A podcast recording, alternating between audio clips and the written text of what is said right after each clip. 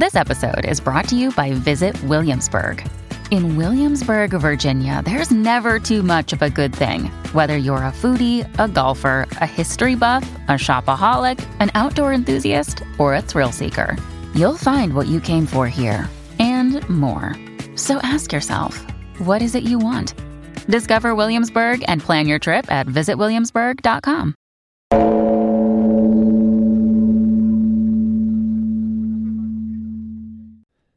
This is Classical Ideas with Greg Soden.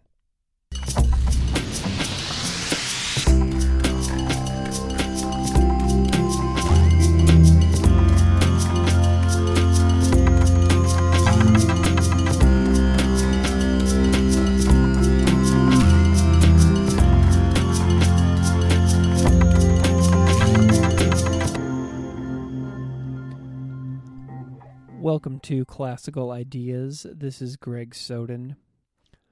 One of my favorite questions to ask guests when we're not recording is if they have any future guest recommendations, such as people they know, people they work with, or people that they look up to. Pretty much every single guest I have had on has someone where they would say, You have to talk to so and so a while back, I was really pleased to speak with Yujiro Seki, the Japanese documentarian who is about to release his film Carving the Divine about Japanese Mahayana busshi sculpting. During the conversation, Yujiro mentioned a series he was working on as a weekly show on YouTube with a scholar of East Asian art. Yujiro mentioned this show to the scholar, and voila, I was introduced to Michael VanHartingsveldt. I started reading some of Michael's work and was absorbed by some uh, topics that he's a specialist in, uh, notably Fudo Myo, described by Abbot Mato Moroshi as a quote, tremendously wrathful figure depicted sitting solidly with a furious glare holding in one hand the fiery sword of wisdom that cuts through delusion, and in the other the rope of discipline by which evil forces are subdued. So I have a very beginning novice interest in Buddhist art, but my interest is emerging nonetheless, and my acquaintance with Yujiro Seki brought Michael and I together for this talk. My huge thanks to Yujiro Seki for making this possible. Everybody should go check out his film, Carving the Divine. So, today's conversation is about Buddhist and Japanese artwork with research scholar Michael VanHartingsveldt. Michael wears many hats in the art world. He was introduced to me by Yujiro Seki, the documentary filmmaker responsible for the forthcoming film Carving the Divine, about Japanese busshi sculpting. Michael and Yujiro have a fantastic project that I endorse called Carving the Divine TV, available for free on YouTube, where they discuss anything ranging from Buddhist practice to Hindu practice to art and everything in between. Definitely check out Yujiro and Michael's collaboration and also see how you can support Yujiro's film premiering soon. So, Michael VanHartingsveldt is a contributing writer at Buddhistdoor Global, where he writes a column.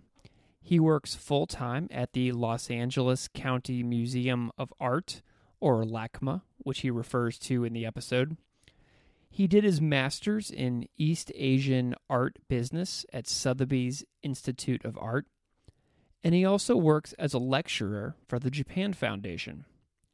I learned an incredible amount of information from Michael in this conversation. He is a deeply inspired and energized scholar, and his passion for his content area will likely inspire you too.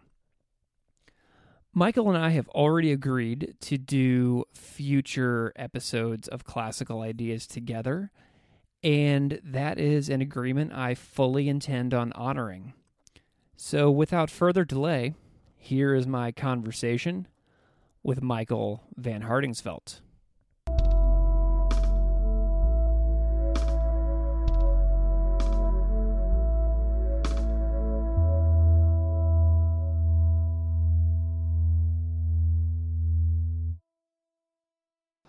Michael VanHartingsveldt, thank you so much for coming on Classical Ideas. Thank you so much for having me. I really appreciate it. So, will you spend uh, just a couple of moments and introduce yourself to the audience, like your specialties and kind of what you do on a day to day basis in the real world? All right. So, I am a full time employee at the Los Angeles County Museum of Art, where I am a junior collections management technician. Uh, my current project is working with the East Asian collections there. Uh, I work with any objects, works on paper, um, arms and armor, what have you. Anything that they sort of put my way, I can handle, I can work with. It's been a lot of fun. Uh, my current project there is working with uh, works on paper, um, ukiyo-e specifically. So I am working with a lot of Hokusai, Hiroshige, Yoshitoshi. You know, you can go on and on with all these different famous artists who did woodblock prints, and I've been working with their stuff. Awesome. So let's go back in time a little bit. I'm kind of okay. interested to see um, how you got into this. And I know that you were born and raised in Canada, right? I was, yes, in Toronto. Um, wait until I say a boot, and then you'll be definitely be able to tell that I'm Canadian. Fantastic. So uh, I spent a little bit of time in Canada myself. Dude, I did a degree at the University of Saskatchewan, so it is nice to uh, chat with you tonight and kind of, you know, think nostalgically back to my Canadian days. So, how did you become interested in this field? Like, when did the light go on that encouraged you to pursue Japanese studies, Asian art, and what have you? Okay, so this is a twofold story. Um, there is a there's a um, kind of a, an initial light, and then there is a lull, and then there is a secondary light. So I think right now uh, the first light kind of went on when I was uh, in uh, sixth grade so 11 years old. Um, I had gone to the Royal Ontario Museum with my parents, and we were checking out all the different offerings that the world had there in that institution. And I had wandered into a samurai exhibition. And I laid eyes on the ferociously beautiful armor of samurai there, and I was just absolutely enamored with what I was seeing there. Uh, beautiful, it was lightweight, it was all of these things, and I knew next to nothing about it. But the fact that they created these practical pieces that would defend you from a sword, defend you from an arrow, and yet looked so beautiful, it really captured my attention, and I became very interested in Asian culture, Asian arts. And there was a time where I entered high school and into uh, my undergraduate as well. During those years, I, for social reasons, I decided to sort of squelch, kind of hold down the excitement I had for Asian culture. Um, I grew up at a time where anime was still a very geeky thing to enjoy, and and so what I ended up doing was forcing myself to enjoy other stuff, not Asian culture, not Asian art. And it wasn't until I graduated from my undergraduate program in English language and literature that I decided to give teaching English a shot. Um, I moved over to South Korea. I was an English teacher at a elementary school there, and I decided to make the move from South Korea um, to Japan just on a tourist trip at first and I spent 45 days in Japan. And as I was backpacking around there, I slept under train bridges, I slept on park benches, I did whatever I could to make the trip as affordable as possible. And I ended up loving it there. I fell in love with the art again. I fell in love with the culture again. And all of these emotions that I sort of held down came out in a very, very aggressive way. And I decided that, oh, you know what? I'm going to really force myself to learn about the arts and culture that I'm involved in right now. And I would say there's no looking back. Um, I wish I'd gotten uh, involved with it a little bit sooner, but given what I am doing now and given where my career is and career, given all the projects that I'm involved with, I couldn't be happier. And everything happens for a reason and I'm just glad that I am where I am now, just because of the experiences I've had. You know, going abroad and going to different countries around the world, there is no describing it in words the amount of impact that that can have on a person like over time as well. Like i'm sure that even though you're not living in japan right now you're still learning things from those initial 45 days i would imagine. Oh, yeah so like I, whenever I was a new teacher, like I went and lived in Mexico and I taught in Mexico and then I taught in England and then I lived in Canada for a while, lived in Hawaii okay. for a while. And these experiences of going to places are profoundly impactful. Like I'm still learning things about my time in Mexico from 2007 and 2008, and I learn yeah. new things about it as moments click in my mind. So I mean, that's just an unbelievable thing that can do to your life over such a longitudinal period of time. Oh, so, absolutely. Yeah, and like so, it seems to me like you've gotten a lot from Asia yourself. Yeah. Your time exactly. in Korea, your time in Japan. It seems like it's given something to you. Well, I was for I was in uh, South Korea for five years, from 2011 to 2015, and it wasn't just Japan that I had spent time in. I also went to Mongolia, I went to China, I went to Philippines, Taiwan, um, Cambodia, Vietnam, all of these different countries. And everywhere that I went, I was learning something new. And I still learn something new just by looking at the photos. I know a lot of people, they'll take photos of a place they visit and then they'll, they'll never look at it again. Mm-hmm. Um, but I'm the kind of person that I will, every once in a while, pull out that. Uh, that folder of photos or I'll open them up and I'll just scroll through them. And given the education that I've had now, I'm able to look at those photos and be like, oh, that was this and that. The historical significance of this is this and that. And I'm allowed to, I've allowed myself to really learn and educate myself just by looking at these photos and then investigating online. And it's an ongoing education, and I don't think it's ever going to stop. And I'm really thankful that it's never going to stop. So I'm really jealous of you because you've gotten to have this sort of like Western upbringing and then an immersion in the East and then come back to the West and now you it seems like you have like this uh, inspiration going from both sides in your day to day life. And this is reminding me of a conversation, an episode I did where I had a guest named Robert Kennedy who is a Zen Roshi and a Jesuit priest. So okay. he was sent to Japan when he was a young Jesuit priest, and he wound up studying Zen and he now he does both. And he spoke passionately to me about what Asia can offer the West. So for you as a westerner who grew up intrigued by Eastern art and have since immersed yourself in the world of Asian art like day in and day out in your day-to-day life, what does Asian art offer to westerners that we might be missing? Well, I think first and foremost, insight. Um, the art that it's being developed. Uh, I'm gonna sp- I'm gonna speak specifically from Japan now, um, because that's where most of my studies have been in Japanese art.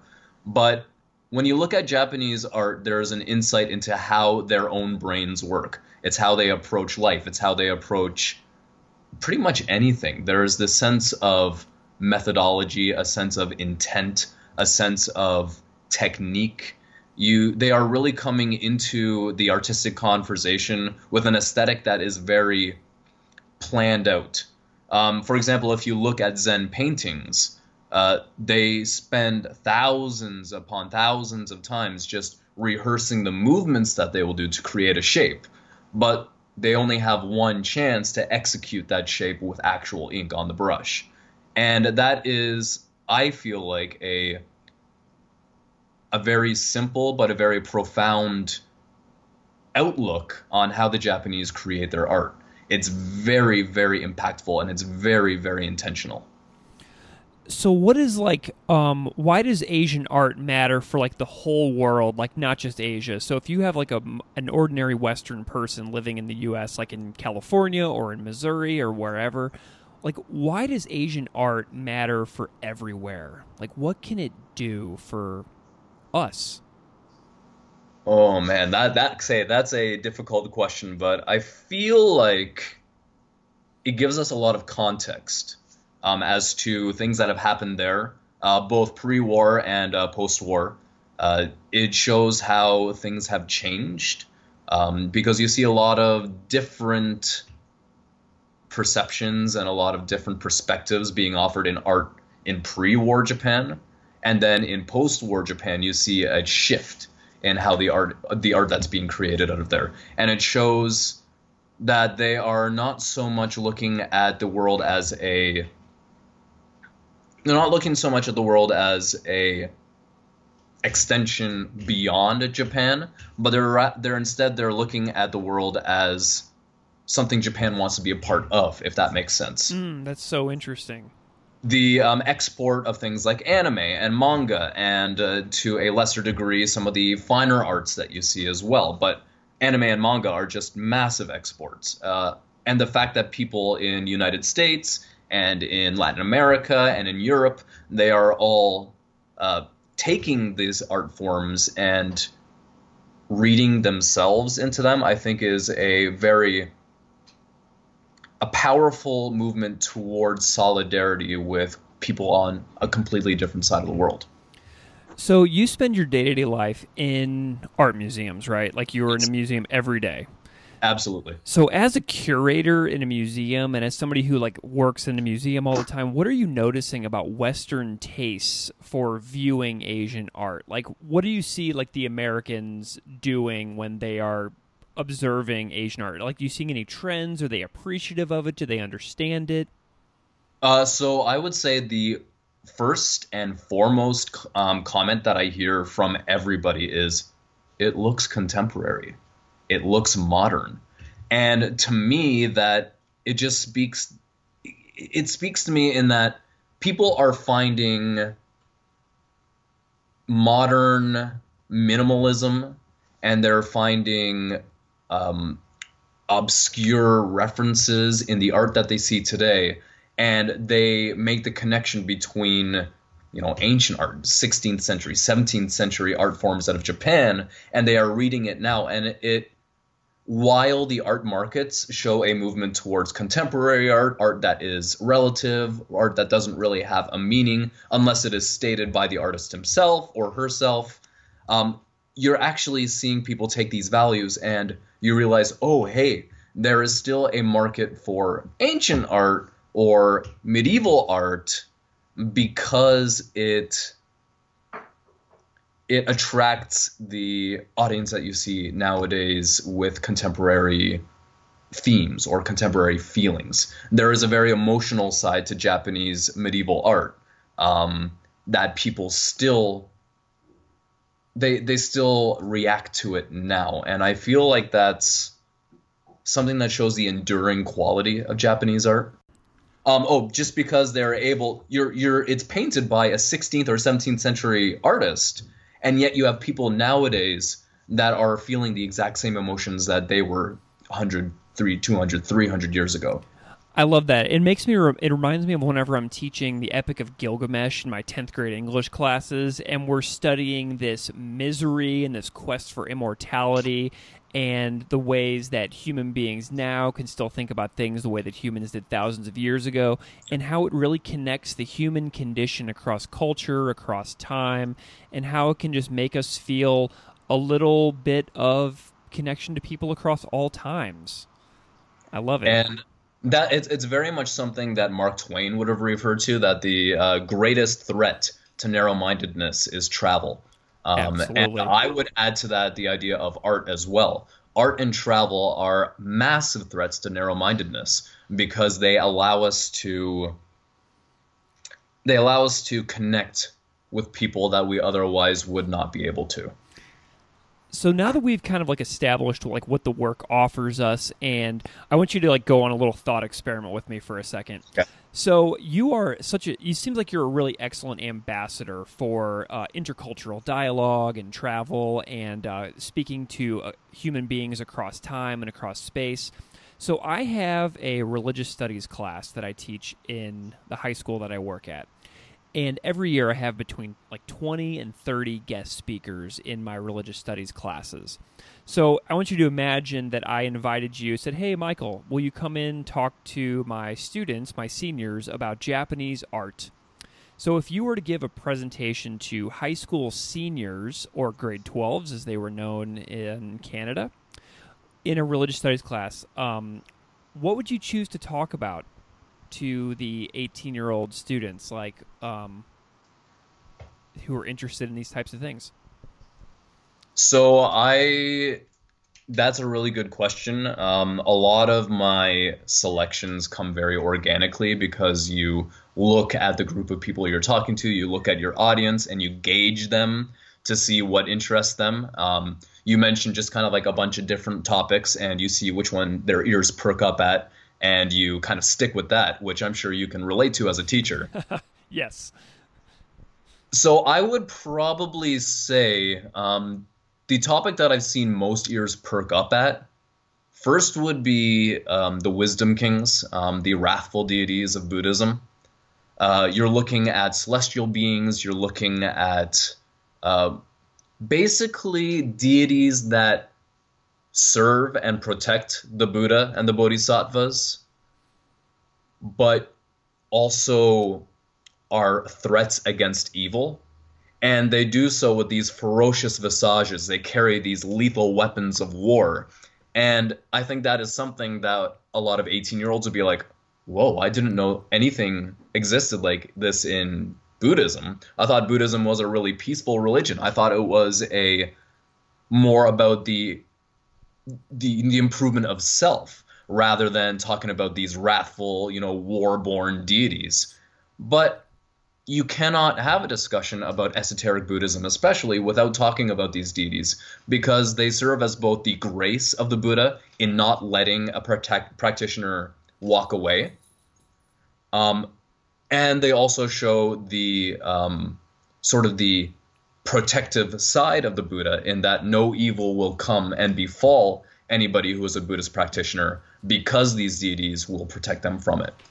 So let's dive into a couple of those really quick. So I'm prepping okay. for an interview with a Zen abbot in Wisconsin who has a book coming out. And I'm reading his book, and he has some discussions of Nio and Fudo Myoo, and uh, I think it's Marishiten. Um. Yep. Yeah. So are these uh, some of the like some of the benevolent deities and uh, wisdom kings that you're mentioning?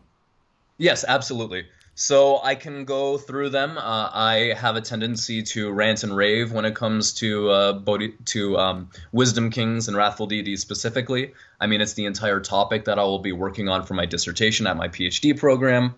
Um, so if I tend to ramble, you know, just kind of cut me short and be like, "All right, Michael, that's all the time we have. We have to sure. cut the episode off here." So let's talk about the Nio. Okay, so the Nio are a pair of benevolent kings. Um, two benevolent kings is the literal translation of them. And normally, when you walk into the to, to the entranceway of a Buddhist temple, as you're walking to the entrance, you will see to the left and to the right, you will see two figures. Um, these are figures that are in two very dynamic, um, wrathful poses. They'll have sometimes the arms above their head, or they'll have the arms at the sides in a very aggressive pose. Um, I really wish I could show you a picture of that, maybe sometime. I actually have one right here. You have one right there. So can you see that? Yeah, I can see that. Yeah. Um, oh, so they're amazing. Um, so they would have these very aggressive looks on their faces. Their very their musculature, especially during the Kamakura period, would be very well defined. They'd have these muscles that like muscles have muscles almost. Yeah. And they one of them has a mouth open and one of them has a mouth closed. Yep, I see so, that. I'm looking at the picture of it right now, right as you're describing it to me. And so the one on the right hand side of the entrance, his name is Agyo. And uh, he has a mouth that is open that it's kind of a reference to the first letter of the Sanskrit alphabet, which is A. And that represents the beginning, the start of all things. And he is the sort of polar opposite of Ungyo. Ungyo, who stands on the left hand side of the entrance, Ungyo has his mouth closed, and that um, represents the Sanskrit um, which is the last letter of the Sanskrit alphabet. And ah and um together make the sort of stereotypical um sound that you hear in a lot of Buddhist chants. And they represent the protection of that sacred space of the temple from the beginning to the end of time, um, from the heavens to the hells. Everything in between is protected by these two um, nio. Excellent. So, who is Fudo Myo? So Fudo Myo, um, those are two very elongated. It's it's um, two very elongated O's. Myo. Um, sometimes you'll hear people say Myo as well. Um, so Fudo Myo is a wisdom king, um, the chief of the wisdom kings. He belongs to a grouping called the Godai Myo, um, who are Fudo, Gozanze, Dai Toku, uh, Kongoyasha, and the last one is Gundari. Gundari. Gundari, exactly. And that grouping of five, they emanate from the five wisdom Buddhas, the Buddhas that have existed um, from the beginning of time and are all emanations immediately from Vairochana, or as he is known in Japanese, Dainichi Nyorai. And Fudo Myo um, began as sort of a subservient wisdom king to Gozanze, but because of religious um, translations of sutras, Fudo became the central, the chief deity of the Godai Myo. And he carries in his hands, he carries a treasure sword, which is known as a hoken, and he carries a kenjaku, uh, which is a lasso. Um, with the lasso, he will bind up any threats of evil to the Buddha and to Buddha's practitioners. Or if it's a Buddhist practitioner that is wandering away from the fold, so to speak, Fudo Myo will reach out, wrap his lasso around him, and pull this practitioner back, and then use the sword to threaten them, and in some cases, even cut through the brain. Um, so this sword actually cuts through ideas. So there are something known as the three poisons of the mind, which is ignorance, greed, and anger. And so this sword will idealistically cut through those three poisons and banish them from the practitioner's mind. I love it. Is there like wh- what do ordinary Buddhists think about this imagery? I mean, is it like a literal deity? Like how how are these like thought of um, in everyday Buddhist practice? Okay, so uh, these deities, uh, they all feature prominently, especially in esoteric Buddhism. They feature prominently in the Kongokai and uh, Kongokai and Taizokai mandalas. Um, they these are the the Kongokai is the diamond world mandala, and the Taizokai is the womb, womb world. Um, and they both represent different aspects of the esoteric pantheon of gods. At the center, uh, you have Dainichi Nyorai, who is the cosmological Buddha, the beginning of all things, um, has existed outside of time immemorial. And from Dainichi Nyorai, there emanate these bodhisattvas, celestial Buddhas, wisdom kings, and they all emanate from him. Now, during a, it's called the Abhishek uh, ritual, and that's sort of an initiation rite, especially in Shingon Buddhism and in Tendai Buddhism. What you basically blindfold a monk um, who is going through this initiation rite, and they must take a lotus petal and they must. Traditionally, it would have been a lotus petal. I don't know what they use now, but they would have taken this lotus petal and they would have thrown it onto um, reproductions of these mandalas. And wherever the lotus petal landed, on whichever deity that was, that deity would become the tutelary deity, the personal deity of that person who was going through initiation. And when you use these mudras and when you practice meditation, especially chanting out their name, you are calling upon that deity and you're channeling them so that you can use their powers to defeat whatever you're suffering from. So they play, even though they might be something that's in our mind, there are very visual representations of them in front of you, and you are channeling a very real representation of them in your mind. You are basically becoming that deity, and you are using that deity's powers to threaten and chase away whatever you're suffering from. Unbelievable. That is so cool. I just learned at least 50 new things. Thank you so much. oh, absolutely. All right, so let's get a little more um, drawn back into some things that we can look at um, that every day, like all the listeners might be able to follow a little more closely because there's a lot of things that they'll need to do a little bit of research on in that last little bit, which is so cool. Um, I love like stimulating the curiosity of people out there to like go and Google search all these images and find out the descriptions of everything you've just been talking about. So let's tie back into some of your work on like a day to day basis. What are some of the like favorite projects that you work on um, in your in your job, and why do you like them so much? Um, so I would say I've got a lot of different projects I'm working on. Um, almost too much. You could tell people that I'm, I, you know, I could, I tell a lot of people that I'm crazy, that I try to do too much with my time. But I would say my favorite right now would be the lecture series that I'm doing at the Japan Foundation Los Angeles, which is on deities and Japanese art. Um, I did five lectures for that. The first one was on Shinto Kami, um, and then I did a lecture on Buddhas, on Bodhisattvas, on wisdom kings, and on celestial beings. And there was such a positive response that I most likely will be continuing that lecture series not only on deities in Japanese art, but also speaking about sculpture in general. Um, the response has been so well received that I am also most likely going to be doing that same lecture series at a Buddhist temple in Little Tokyo here in Los Angeles.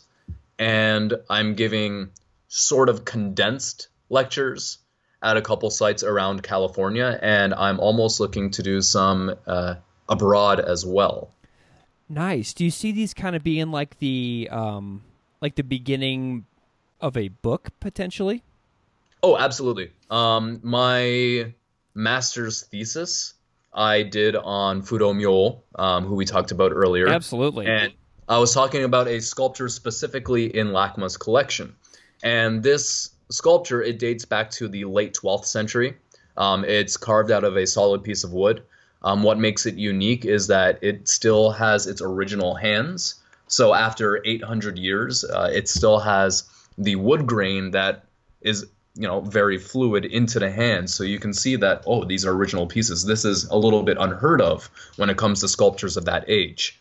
Uh, he most likely was a hibutsu which is a hidden Buddha, something you keep inside a case and you only open it up at certain times of the year or after only once every few years. Um, there are actually hidden Buddhas that are only revealed once every 33 years, and there are even some that, after their immediate carving, they haven't been seen yet. So, is this a sculpture that you were mentioning to me in our emails where you it's kind of like making a permanent home, sort of like in your office for the foreseeable future?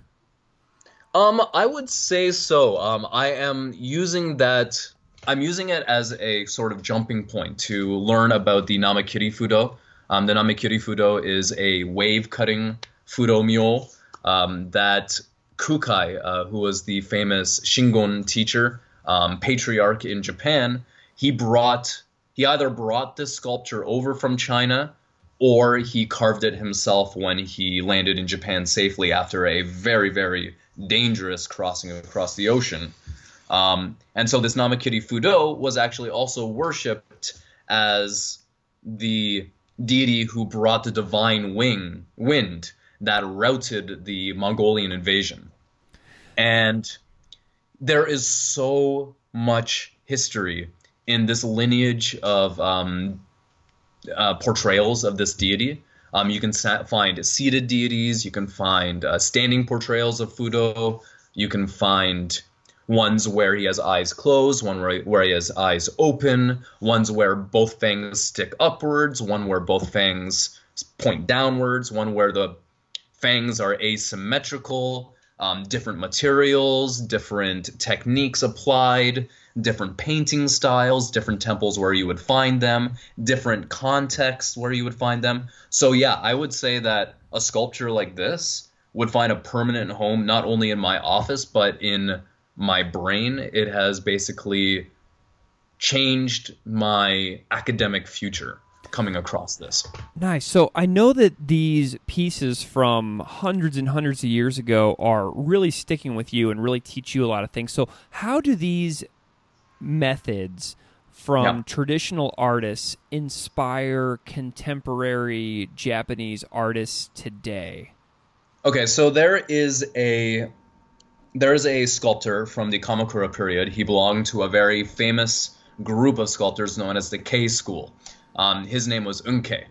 Um, and Unkei was a little bit unique in what he did because he would take a crystal ball or a piece of crystal, rock crystal, and place it at the core of his sculptures.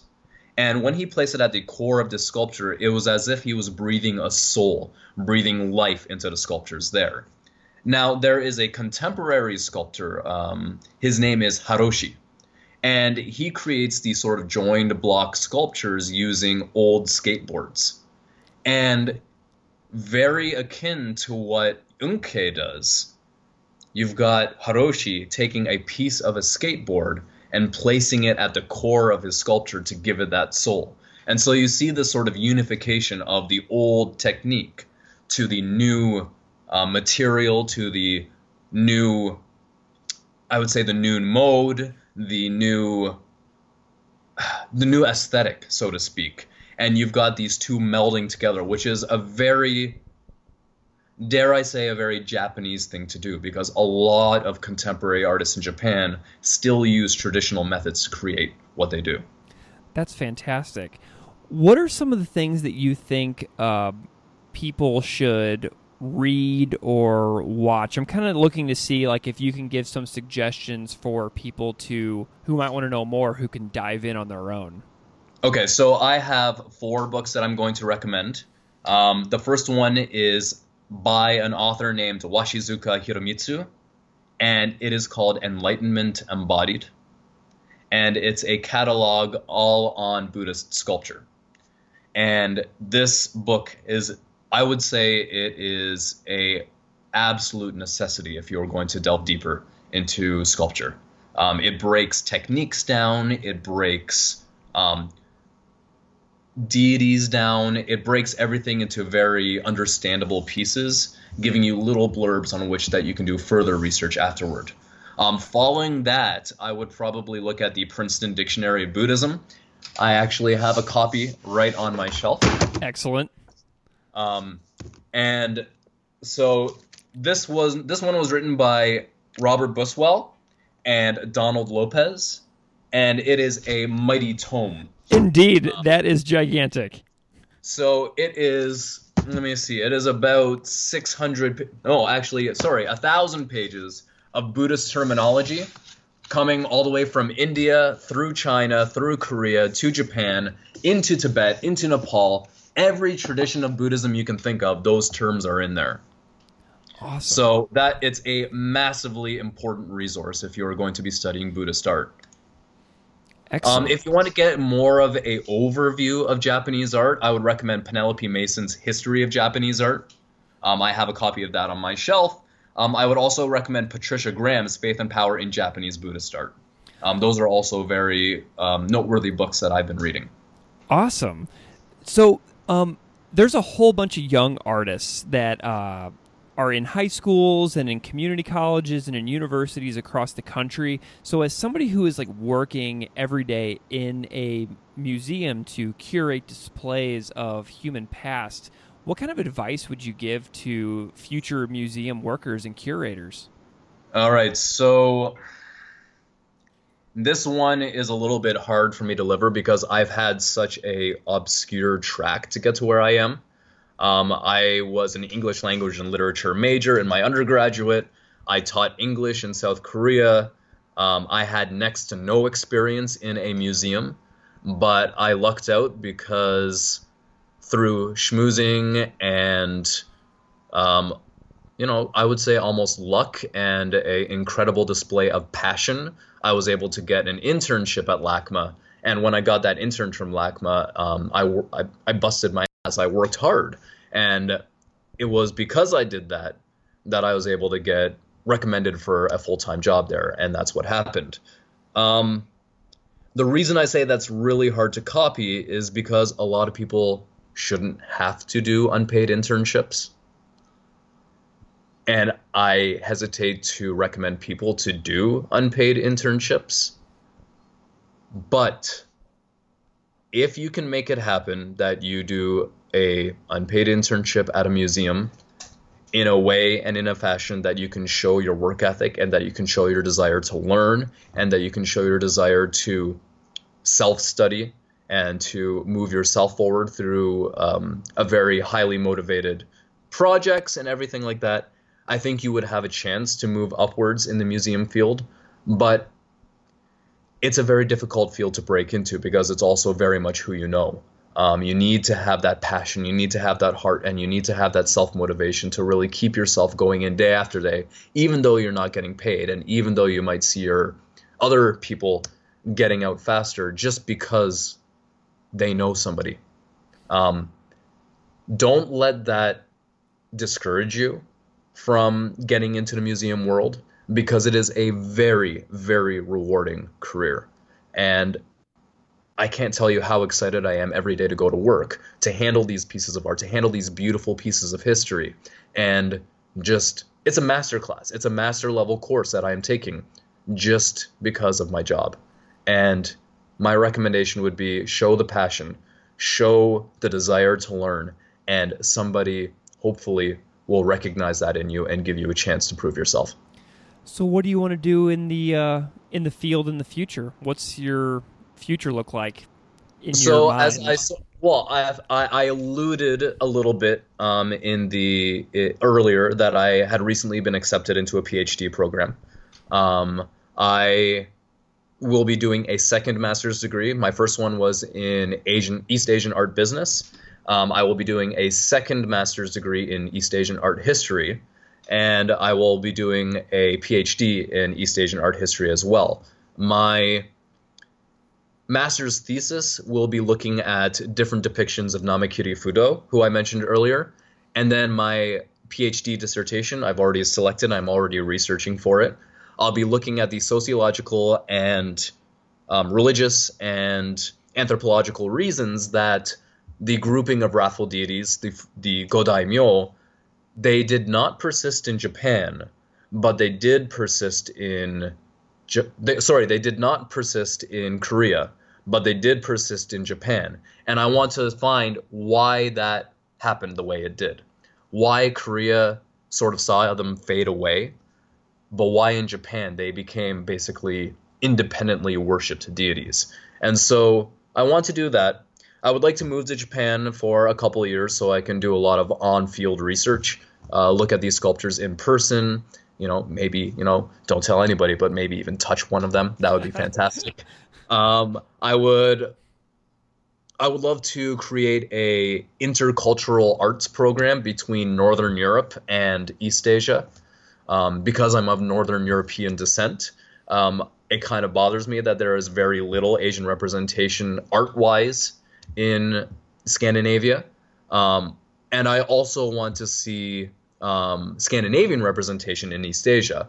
And so, if I can at least start the conversation between those two areas, I think it would be really exciting to do something like that. Michael VanHartingsveldt, this has been an absolute pleasure having you on Classical Ideas. Where can people find you if they want to know more or if they have any follow up questions? All right, so um, I I really hope that people will post uh, or look at the comments on this. Um, I will definitely link people to the um, Carving the Divine TV channel where Yujiro Seki, Seki and I have been working on a series of short videos talking about different Buddhist ideas, um, looking at things like sutras and mudras and how it compares to Hinduism and everything like that. So you can find us on YouTube at Carving the TV or Carving the Divine TV. Um, you can also find um, at some point the Japan Foundation will be putting the videos of my lectures up on YouTube as well, and so I will post that as soon as they become available to the public. Um, I will be writing a monthly column for BuddhistDoor.net and I will be writing the, the, column will be about um, Buddhist iconography as it transmitted from India all the way to Japan. So as soon as my debut article comes out, I can ha- direct people to that. And you can find me just on Facebook. Um, I'll pl- post my link there. And you can also email me at michaelv at lacma.org or at michaelvanhartingsveldt at gmail.com.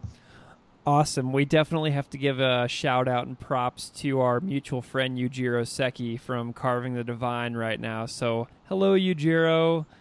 Hi, Yujiro. How are you, sir? All right, Michael VanHartingsveldt, thank you so much, sir. And I look forward to speaking to you again in the future for another episode. That would be wonderful. Take care.